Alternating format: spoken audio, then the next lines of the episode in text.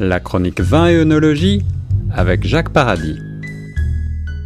Vous êtes bien sur les ondes de choc FM 105.1, la radio des francophones de Toronto. Il est l'heure maintenant de retrouver notre ami Jacques Paradis pour la chronique vin et œnologie du jour. Bonjour Jacques. Bonjour Guillaume. Ravi de te retrouver pour voyager ensemble avec le vin et aujourd'hui, à travers euh, ta sélection de vins découvertes et vins petits plaisirs comme à notre habitude, eh bien, on va aller tout d'abord du côté de l'Argentine et ensuite on se rendra en Grèce. Alors commençons tout de suite avec le vin découverte du jour, le Malbec Ben Marco 2014 qui nous vient donc, je le disais, d'Argentine. Oui. Alors, euh, c'est ça, c'est un vin qui est euh, offert par Vintages et qui se détaille à 18,95. Alors, euh, c'est un Malbec argentin.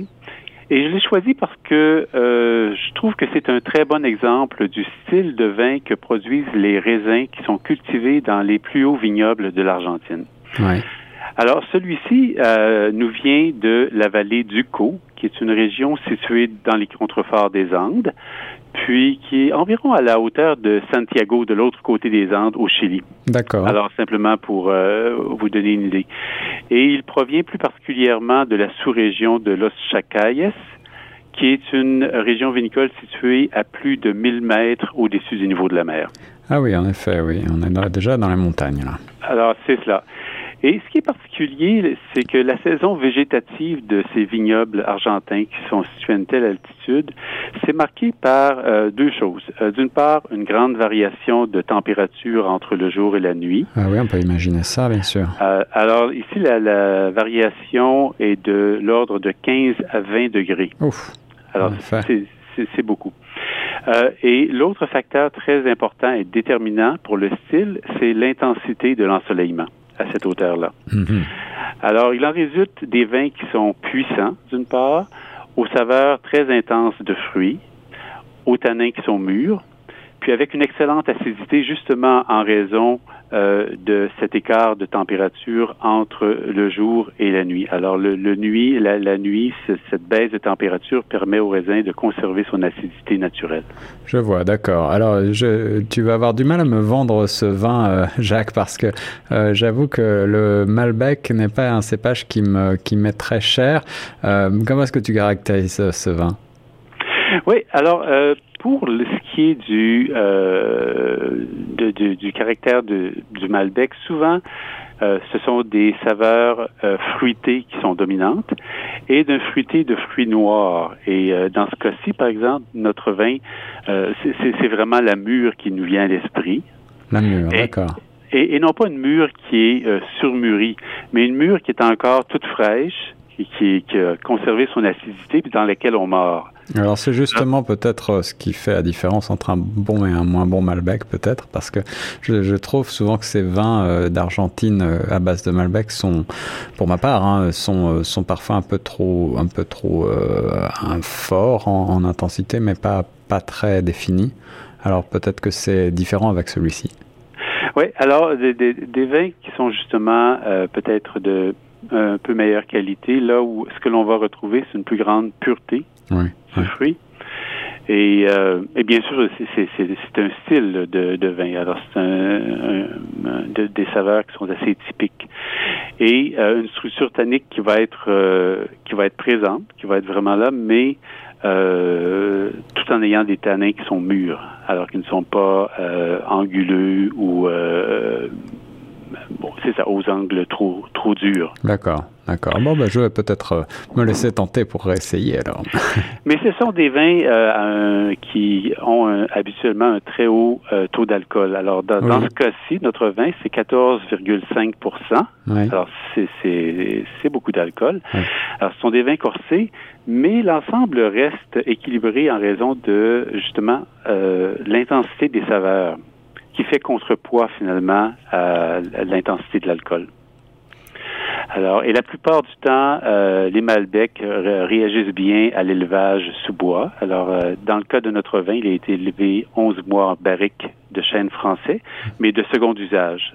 D'accord. Alors, l'influence du boisé n'est pas vraiment perceptible. Sinon, Mhm. peut-être par des nuances euh, plus florales qui accompagnent les, les notes fruitées. Oui. Là, on pense par exemple à, à violette.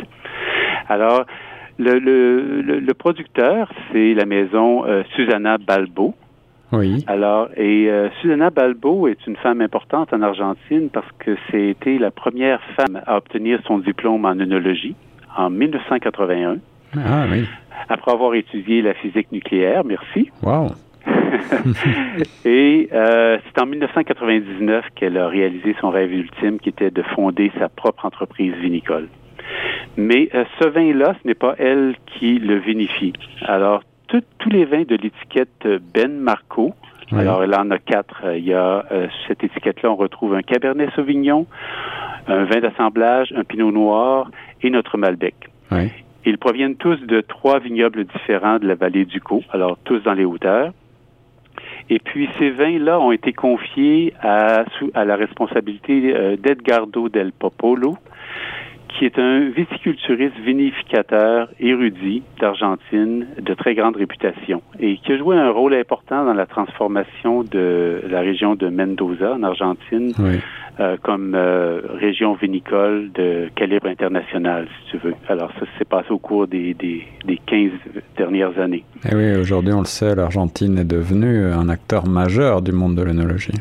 Oui, oui, tout à fait. Et puis, euh, sa philosophie en est une de minimaliste dans la vinerie, c'est-à-dire qu'il laisse justement euh, le fruit euh, et le caractère spécifique du fruit euh, s'exprimer, puis exprimer le lieu d'où il provient. Alors, euh, là c'est un vin d'une grande intensité, mais je crois d'une grande élégance aussi. Euh, alors, pour les gens qui veulent découvrir, je crois que c'est un, un, vin assez caractéristique. Eh bien, tu m'as convaincu, Jacques. Je vais me euh, laisser tenter pour réessayer les Malbecs d'Argentine avec euh, ce vin qui a beaucoup d'arguments, beaucoup de cordes à son arc, à commencer par donc cette femme assez exceptionnelle que tu as décrit à la tête de cette entreprise. Oui, oui, tout à fait. Quel est le vin petit plaisir que tu nous proposes maintenant, Jacques? Alors, comme tu l'as annoncé, euh, on se rend maintenant du côté de la Grèce.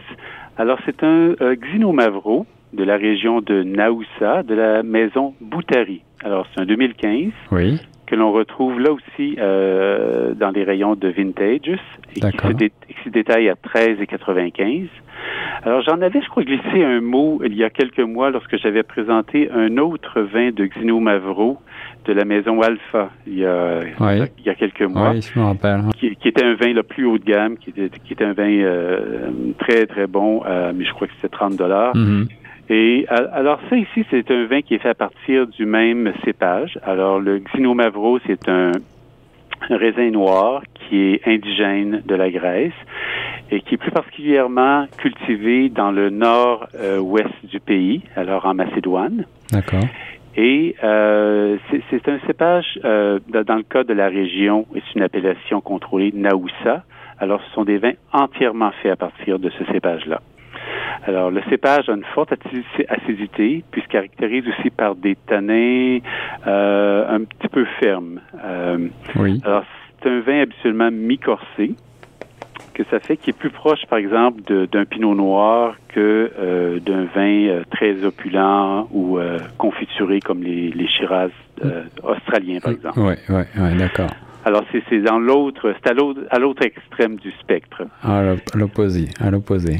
Voilà. Euh, alors, c'est un vin qui est fait dans un style traditionnel. Alors, je dirais c'est plus austère qu'un vin de style moderne que je caractérise justement comme les vins très ronds, très riches, un petit peu plus sucrés, fruités. Ouais. Euh, alors, mi-corsé, avec des saveurs cette fois-ci euh, plutôt légères de cerises acides, euh, de fleurs séchées, de terre, euh, avec des, des tanins qui sont fins, mais quand même assez fermes. Alors, ce n'est pas un vin de cocktail, c'est un vin pour accompagner un repas à table. Et un repas grec, certainement, euh, euh davantage qu'un autre. Oui, alors sans doute avec, euh, par exemple, une moussaka, ce serait excellent. Et, je crois que c'est un vin qui peut accompagner euh, quand même une grande variété de mets. Là.